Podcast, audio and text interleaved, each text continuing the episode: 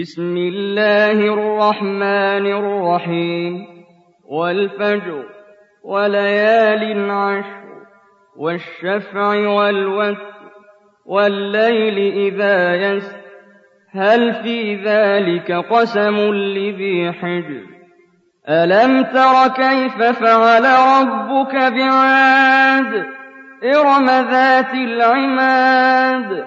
التي لم يخلق مثلها في البلاد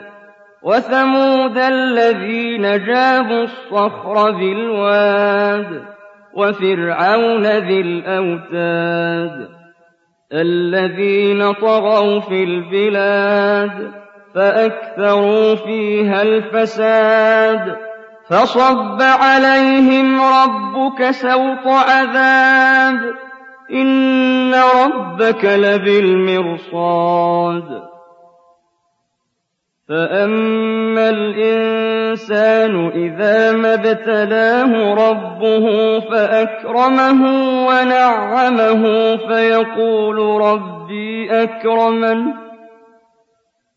وأما إذا ما ابتلاه فقدر عليه رزقه فيقول ربي أهانن كلا بل لا تكرمون اليتيم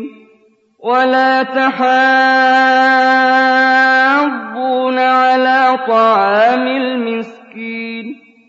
وتأكلون التراث أكلا لما وتحبون المال حبا جما كلا